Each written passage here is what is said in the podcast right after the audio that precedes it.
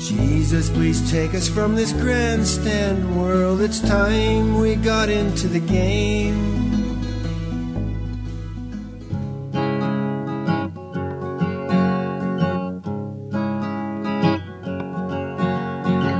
Darkness seems to be overtaking us as the end of time closes in. Through it all, you are still on the throne. We will not fear. We will not fear. Our God is near. Our God is near. Like a whirlwind, terror surrounds us. Nations rage and love grows cold. Through it all, you are still on the throne. We will not fear. We will not fear. Our God is near. Our God is near. Mighty God, you aren't dismayed, so your children won't be afraid. We will keep our eyes on you, trusting you to take us through. Rachel weeps again for her children. Our hearts break over things we see. Through it all, you are still on the throne. We will not fear. We will not fear. Our God is near. Our God is near. There are wars and rumors of wars. All the world's in anger and pain. Through it all, you are still on the throne.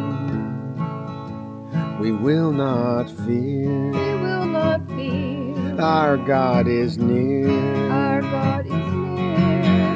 Mighty God, you aren't dismayed, so your children won't be afraid.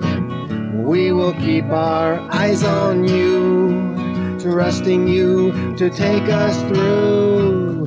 Darkness seems to be overtaking us as the end of time closes in. Through it all, you are still on the throne. Through it all, you are still on the throne. Through it all, you are still on the throne. We will not fear. We will not fear. Our God is near. Our God is near. Oh, we will not fear. We will not fear. Our God is near. Abate.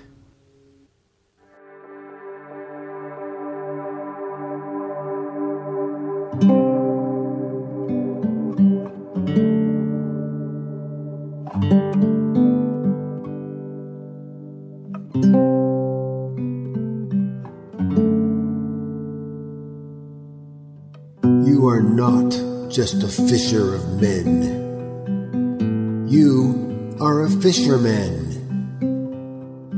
I struggle so in this world of tribulation. I am like a minnow on a hook, and the large, angry, and hungry fish are coming at me, biting at me, snapping voraciously, madly with cleverness undivine and dastardly deeds on their mind.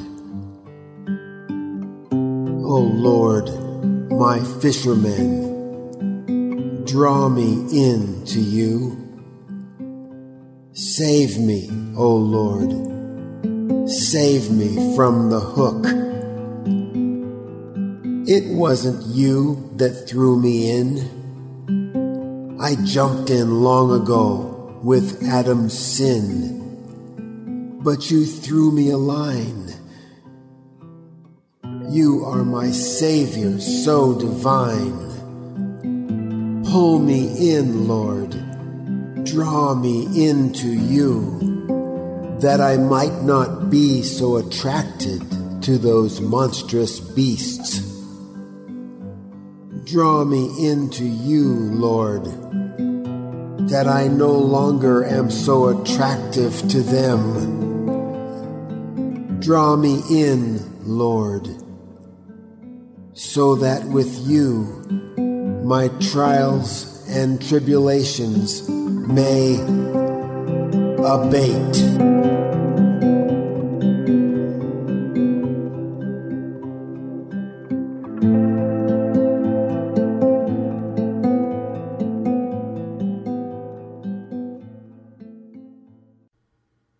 A special thanks to Josh Woodward for his instrumental entitled Lafayette, found at joshwoodward.com. Move that mountain. I was a kid when I first heard the Bible verse found in Mark 11:23, where Jesus said that if we say to that mountain, be cast into the sea, and we do not doubt in our heart, but believe that what we say will come to pass, it will be done for us. I thought, that is not true. It cannot be. It does not make any sense. A mountain is too big to be affected by my thoughts. Here is the verse. Whoever says to this mountain, be taken up and thrown into the sea, and does not doubt in his heart, but believes that what he says will come to pass, it will be done for him. I'm grown up now, even teetering on the side of being considered old. I have thought about what a mountain may be and realized that a mountain may be anything that overwhelms us, anything that seems too difficult. Could that be true? Could that be what the mountain was all along? The verse says, Whoever says to this mountain. Does this mean we speak to the mountain? That seems illogical to me. It seems we ought to speak to God about this. But if, as Paul says, we can do all things through Christ who dwells within us, Maybe there is something to this after all. As we move toward a society that either has no medical services or the cost is unreasonable, maybe we could at least try to speak authoritatively to the mountains we may have and cast them into the sea. My wife and I have resorted to this and have saved a bundle. We may still use the medical system for some things, but speaking to the mountain is always our first resort. And it is incredible how our God given authority through Jesus Christ has either instantaneously healed us or, with our persistence, within days or weeks. Whatever your mountain is, speak to it in the name of Jesus. Say to it, Be gone, you blank. Be gone now in the name of Jesus, who has given me the authority to speak to you and tell you to get the hell out of my life. Jesus says, if you say that and do not doubt in your heart, it will be done for you. Kind of exciting, wouldn't you say? Have you ever considered that maybe you read your Bible a little too fast? Is it possible we could miss things by thinking we would be taking the Bible too literally and that possibly Jesus did not mean for us to have such authority? But what if he meant exactly what he said? That is a possibility also. Oh, look, there is more. He not only says not to doubt in our hearts, but believe what we say will come to pass. That means we must use our imaginations and picture in our minds what our lives would be like once the mountain is gone.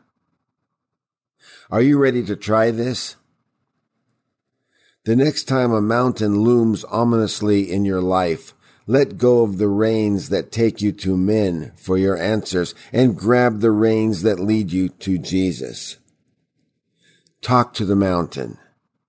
Do not doubt. Believe the solution has already occurred and see what happens. Test the waters faithfully. Remember, you cannot doubt. Yesterday, I had a toothache that was 8 on a pain scale of 1 through 10. I went to the restroom and nonchalantly looked in the mirror and spoke to the painful mountain. Be gone now, pain, in the name of Jesus. Straighten up and fly right, tooth. I said this kind of flippantly, not even expecting results, which kind of goes against the rules. But even so, the pain vanished and did not return. Throughout the Bible, we are given the command not to fear. This goes hand in hand with this podcast because another word for fear is doubt. If you are plagued with fear, that sounds like a mountain to me. Now you know what to do.